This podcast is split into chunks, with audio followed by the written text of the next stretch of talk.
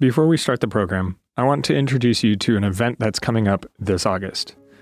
The Loma Linda Institute of Worship is offering a worship leadership certificate to help leaders and pastors take their congregation's worship experience to the next level. This August 9 through 12 event will include presenters Randy Roberts, Adriana Pereira, Nicholas Zork, Wayne Buckner, Richard Hickam, and more, and provide the opportunity to perform on stage with Steve Green and the Heritage Singers. Come sing, pray, write new music, share testimonies and resources, and grow together with like minded worship leaders from across the world. Go to lliw.net to register. Perhaps you've been riding in the car with your friends, the radio's turned on, and you're singing at the top of your lungs. You ever done that? It's great until you sing the lyrics of the song and your friend turns to you and says, What in the world did you just sing? That's not what the song says. Those aren't the lyrics. What, what did you just sing? I bet you every single person in this room probably has a story. We could go around and you could say, oh, yeah, this is what I sang to this song. And that would be funny. But when you add another element to it, what about misunderstood lyrics to hymns? It's a whole nother element of funny. You can say all kinds of things about God through misunderstood lyrics. I think of the young six year old girl who thought there was a hymn that they would sing in church about iced tea. That's right, iced tea. She would be picked up from school every day and brought to her grandma's house where her grandma would be working in the kitchen and would be belting out, just belting out her favorite hymn. It wasn't until the little six year old girl sang the song in church that her family realized how she misunderstood what grandma was singing. Because the girl sang at the top of her, lo- uh, top of her lungs, Love Lipton tea, love Lipton tea. Who knew the hymn could be so refreshing? Or that iced tea could be so salvific? Perhaps uh, you've done something similar to the toddler who, at bedtime, his parents are trying to put him to bed, and he asks a question. He, he says, um, What types of snails are dangerous, and which of my toys are dangerous too? His parent says, What are you talking about? And the toddler says, You know, the grace song that, that we just sang. Through many dangerous toys and snails. Now, before you're too hard on the boy, I, I'm not going to embarrass you by asking how many people in here have actually sang Amazing Grace and said, Who saved a wrench like me? We thought somehow God put auto mechanics in this song. He's amazing. That's amazing grace. You can have a wrench like me.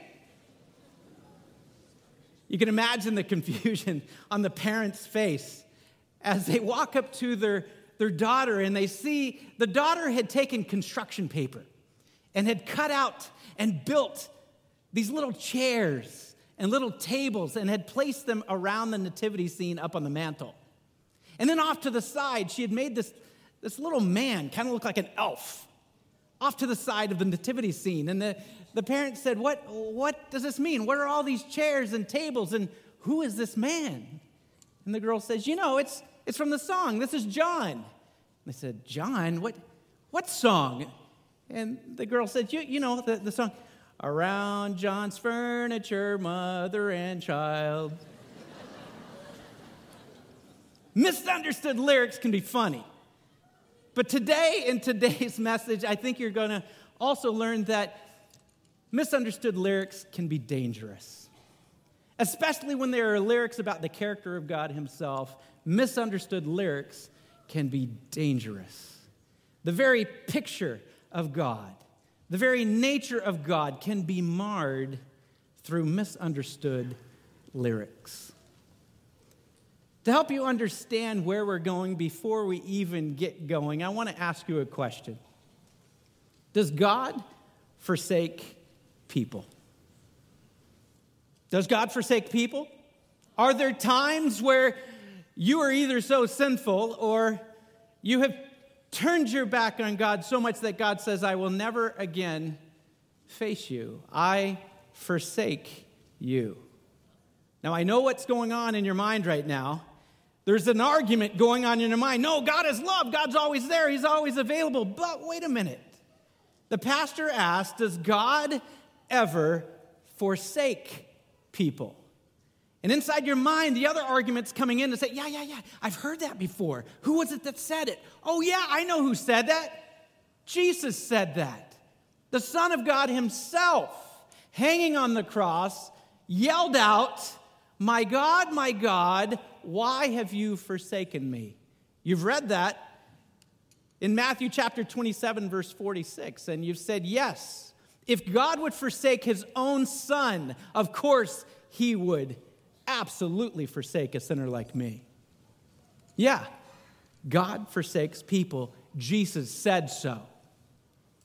Well, I want to share something with you today that might shake you to your core. Jesus never said that. Jesus never said, My God, my God, why have you forsaken me? You're saying, Pastor, of course he did. It's in the Bible. Don't you read the Bible? I, I, I have once or a million times. I have to tell you today, Jesus never said that. He sang that. That's right, on the cross. Jesus did many things that we know of, but did you know Jesus sang on the cross? Perhaps you did, perhaps you didn't. Perhaps this is new to you. You knew that Jesus died on a cross, you knew he hung on a cross. You knew he said some things on the cross, but did you know Jesus sang on the cross? Some of you didn't even know Jesus was a singer. Absolutely, he was a singer. Imagine with me Jesus pinned to a cross, pulling himself up, trying to get a breath of air, just enough air to begin singing in his dry yet still majestic voice the richness of his voice singing out, My God, my God, why have you forsaken me? It was a song. Do you, know, do you want to know what the tune sounded like? So do I. That's one of my thousand and one questions. When we get to heaven, we're not only going to get Jesus together, we're not only going to ask, hey, David, you're the musician in the Bible. It's time for special music on Sabbath. We're not only going to drag David up onto the platform to give special music, but we're going to ask, can you please tell us Sing for us. What was the tune to hymn number 22? That's right, hymn number 22. In the hymnal of Jesus' day, hymn number 22 had its notoriety. It was not as famous as hymn number 23. You know hymn number 23, The Lord is my shepherd, I shall not want. That's the, that's the hymn that we want to sing. It's the beautiful hymn. God's there. He's faithful. No matter whether we're walking through the shadow, valley of the shadow of death, God is with me. We like those songs. Hymn number 22, well, this is kind of more during David's blues period. It's not a happy song, it's a sad song, which is basically like saying every other day for David. David, being an artist, was quite manic depressant. You, you don't have to read very far through the Psalms to see that almost every other psalm is either, way to go, God, and then you read the next psalm and it's, where'd you go, God? Up, down, up, down, up, down. So we know hymn number 23. We know it by heart. But many of us do not know hymn number 22. And in our series, going through more than words, a study of the Psalms, I want you to understand something. Jesus hanging on the cross sang a song, a song that the people would have recognized, a song that they had sang for generations. And Jesus, in that moment on the cross, gets just enough air to sing the very first line to hymn number 22. Why? Pretty easy. If I were just to say, Amazing grace, how sweet the sound, your mind would immediately say, Who saved a wretch like me. Thank you for not saying wrench. If I were to say, Would you be free from your burden of sin? you would immediately say, There's power in the blood. Exactly. When you start a song, people can't help but continue that song, to sing it in their mind. And as Jesus was there, he wanted the people to sing a song, a song of David.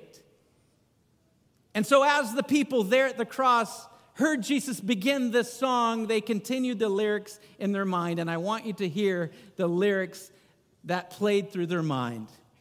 And I want you to open up your Bible or your Bible app or a Pew Bible, but it's best if it's your own Bible because you're going to want to take notes. That's right, you're going to want to outline, underline, whatever you got to do, highlight this so much, you're going to steal the crayon from the kid next to you just so you can do it. But that's okay. Just give it back. The song, Jesus starts out Psalm 22, verse 1. And how do we know Jesus is singing this song? If you look at the place where Jesus says it, there's a little superscript right there. It's been there all along. Some of you are going to say, How did I miss this all my life? But right there in the marginal notes, when Jesus says, My God, my God, why have you forsaken me? Right in the marginal notes, it says, Psalm 22, verse 1. It says, This is what Jesus was doing. And so Jesus starts Psalm 22, verse 1 with, My God, my God, why have you forsaken me? Why are you so far from saving me? So far from the words of my groaning? For sake of time, I'm going to jump down to verse 7, where in the minds of the people around the cross, they sing, All who see me mock me. They hurl insults, shaking their heads. He trusts in the Lord. Let the Lord rescue him. Let him deliver him, since he delights in him. And the people around the cross hear someone say those very words. And then verse 9, yet you brought me out of the womb. You made me trust you, even at my mother's breast. Here's this guy that says he's God. We don't believe he's God because he came from a woman's womb. We jump down to verses 14 and onward where it says, I am poured out like water, and all my bones are out of joint. My heart has turned to wax. It has melted away within me. My strength is dried up like a potsherd. My tongue sticks to the roof of my mouth. And as they get to those lyrics, they hear Jesus say, Can I have a drink? And someone brings him vinegar instead. It says, You lay me in the dust of death. Dogs have surrounded me. A band of evil men encircled me. They have pierced my hands and my feet. I can count all my bones. People stare and gloat over me. They divide my garments among them and cast lots for my clothing. Now, I've got a big question for you. When did this ever happen to David? When were all of his bones out of joint? When were his hands and his feet ever pierced? When did they divide his clothing? When did they cast lots for his clothing? When did this happen to David? You're right, it happened on the 32nd of November. It never happened. Never, ever happened to David, which tells us something very important. I've known all my life, you've known all your life who David was. David was a shepherd, David was a singer, David was a songwriter, David was a lion slayer. David was a bear slayer. David was a giant slayer. David was a king. But did you ever think David was a prophet? God had invested all these other ways. Did you know God had invested into David prophecy? This never happened to David, which tells us something else. God Himself wrote these words. God Himself inspired David to write these words. God Himself sang those words from the cross. God, the songwriter, wrote these words, not David. God wrote this. It also tells me something else. It tells me we have to ask another question. Because as we get to this point in the song, if we stop right here with verse 1, the first half, of Psalm 22, we are left with a picture of a God who's not very nice. Why do I say that? Well, it's easy. Let me just ask you a question. All of you here, raise your hand. If, if when your child is in their greatest time of need, when your child is in pain, calls you and says, I need you, how many of you in here as parents would forsake your children and avoid them? I'm not seeing any hands. I'm not even seeing one hand in the balcony. So let me ask you this question Are you telling me you're a better parent than God the Father? Because if you are, that's heresy. Because God is love. Jesus himself said, You who are humans, if you know how to give good, how much more does your Father in heaven know how to give good gifts? Jesus himself, from his own mouth, said, If you've seen me, you've seen, there's no difference. We've created a difference here. We've created a difference between God the Father and God the Son. We say God the Son is a lovable, huggable God. He's the one you approach, He's the one we can't wait to see. God the Father, whew, He's the God of justice. He is more concerned with justice. In fact, when we get to heaven, we look forward to hugging Jesus, but God the Father, boy, we hope we don't really catch his eye because he's the stern God of justice. I don't know. Jesus said, if you've seen me, you've seen the Father, and God is love. There is no difference in character between God the Father and God the Son we got a problem here. Because I know what's going on in your mind, because I've been plagued with this as well. I know what's playing out in your mind. Uh, some of the very words that are going through your mind is, but pastor, seriously, pastor, when Jesus was on the cross, the reason why he said, My God, my God, why have you forsaken me? was because in that moment there was separation between Jesus and the Father. And in that moment, as Jesus bore your sins and my sins, the sins of the world, for all time. He represented sin. And God has greater, more purer eyes than to look upon sin. God couldn't bear to look at the sin, so he turned his back and turned away. There was separation because God cannot even look upon sin. He's of purer eyes. Have you heard that before? Oh, I've heard it. I'm embarrassed to say I've preached it. But I also have to tell you, as a conservative theologian, which means I am unwilling to add anything or take any, anything away from the precious Holy Scriptures, that you cannot find in Scripture that we serve a God who forsakes anyone, much less his son. More than 10 times in Scripture, God says, I will never leave you nor forsake you. We got a problem here. We get a problem here because we look at, at, this moment of Jesus on the cross and we say, He was forsaken because God couldn't even bear to look at him. Jesus said, If you've seen me, you've seen the Father. So let me ask you, ask you it this way. When Jesus was here, God in the flesh on earth, how did he react to sin? In the presence of sinners, did he have to say, Oh, no, please, stand beside me, stand behind me. My eyes are too pure to look upon your sin? Did he ever do that? No. Did he ever put on surgical gloves and a surgical mask because he was afraid that some of the sin might get onto him.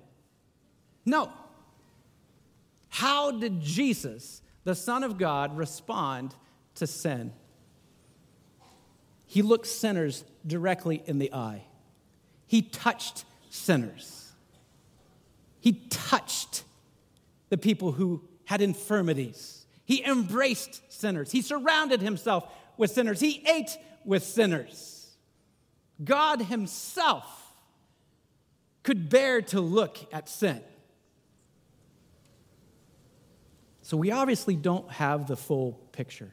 We need the bigger picture. I love the commercial years ago.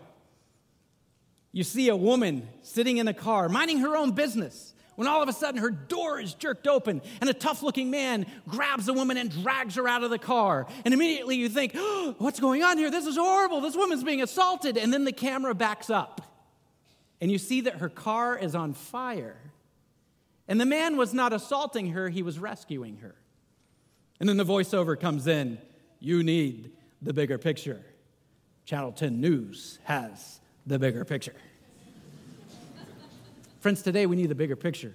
Because if we stop the song right here, with all the things that we've read in the, in the first half of Psalm 22, we get the picture of a God who does, in fact, not only forsake his child, but allows his child to go through the most horrific torture known to mankind. So we need the bigger picture, and I challenge us to continue the song. Because the first half of the song is about what's happening externally, what's happening around Jesus at the cross. But then when you get into the second half, the second verse of Psalm 22, It's there that you get to see what's happening on the inside of Jesus. Outside is the external, first half. Second half, you get to see the very heart of God. And so we pick up this song in verse 19, where it says, But you, O Lord, be not far off. O my strength, come quickly to help me. For sake of time, we jump down to verse 24. For he has not despised or disdained the suffering of the afflicted one. He has not hidden his face from him. All the time that we've said God had to hide his face from Jesus, turn his face. Jesus, who wrote these words and inspired David to, to pin them down, says, No, no, no, no, no. He has not hidden his face from him, but has listened to his cry for help. Verse 25 and onward For you comes the theme of my praise in the great assembly. Before the throne, uh, excuse me, before those who fear you, will I fulfill my vows. Jesus knew this time was coming. Even at the time of David, God, who knows beginning, middle, and end, wrote down, yes, it's going to be tough. It will be a time that it looks like I am completely forsaken. But I'll tell you this God the Father and I are willing to go through it all to fulfill our vows for you because we've pledged an allegiance to you and we will not be unfaithful to you. We will fulfill our vows. He goes on to say in verse 26 the poor will eat and be satisfied. They who seek the Lord will praise him. May your hearts live forever. All the ends of the earth will remember and turn to the Lord, and all the families of the nations will bow down before him. Jesus is saying at the cross, I'm not just dying for the Jews. This death is not just for my chosen people, all the nations of the world. Because of what I'm doing, I've not only pledged allegiance to you, but I pledge allegiance to all the Gentiles as well. Amen, because I'm a Gentile. He goes on in the song in verse 30 and 31. And as the people around the cross are, are wrapping up the lyrics of the song in, the, in their mind, and they've seen all these things that are part of the lyrics around them, and it's really it's really spooky to them. They're, they're coming to a realization of what's actually happening on the cross. And in verse 30, it says, Posterity will serve him, future generations will be told about the Lord. Did you know that you are written into Psalm 22? Because before it ever happened, God said, Future generations will be told about the Lord. In fact, they will proclaim his righteousness to a people yet unborn. That's us. And as a song begins sinking in to the people around the cross, Jesus pulls himself up for just a partial lungful of air. He's getting to the end of the song. Everyone's singing the song in their head. And right when they get to the, the last phrase of the song, they sing in their mind, For he has done it. And Jesus lets himself down and says, It is done. Jesus begins a song on the cross. And praise God, he finishes that same song on the cross. He's done it. He's done it for you, he's done it for me. Several years ago, when I was serving uh, as the chaplain for Pacific Union College, I was there for six years. And, and during one of the Friday night programs, these students had a great idea, and I couldn't wait to see how it was going to work out. But we had them do something that you usually tell students not to do. We told them to turn on their phones. Turn on all your smartphones.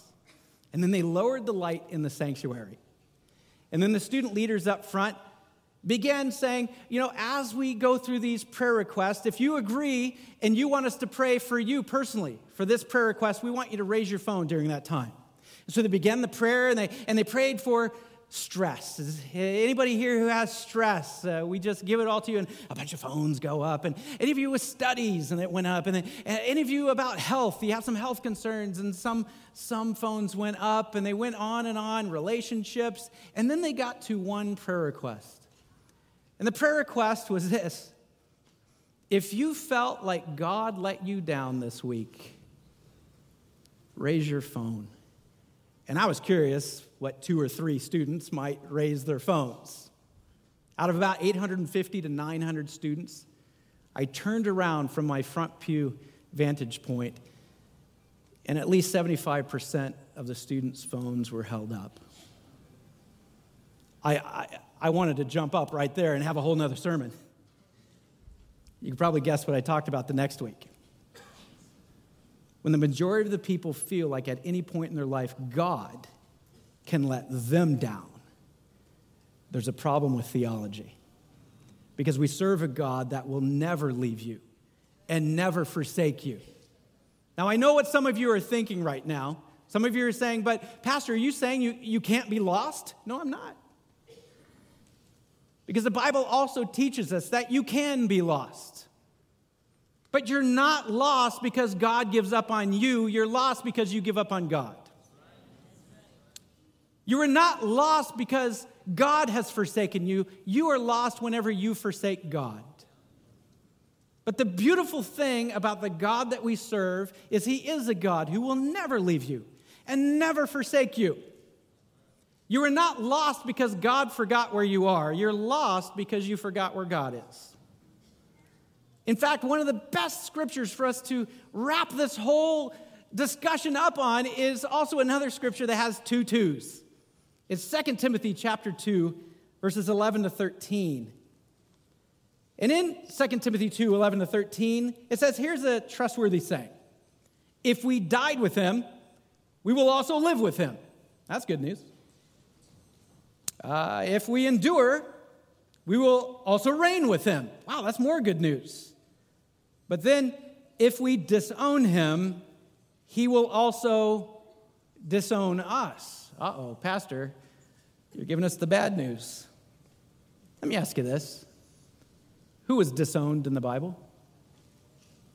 I can hear about uh, maybe Peter who disowned Christ three times, and you know what it is three strikes, you're out, right?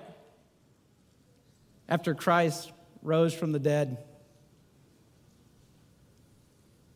did Christ wait for Peter to come to him?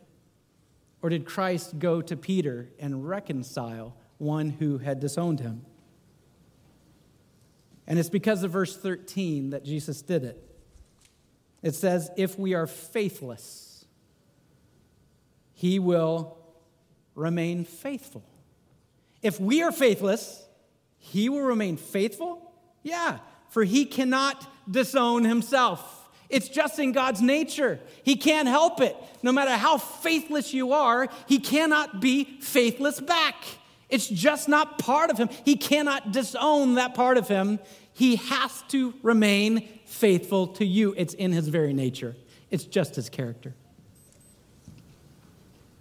The same God who died for you has pledged allegiance and sang a song of allegiance to you.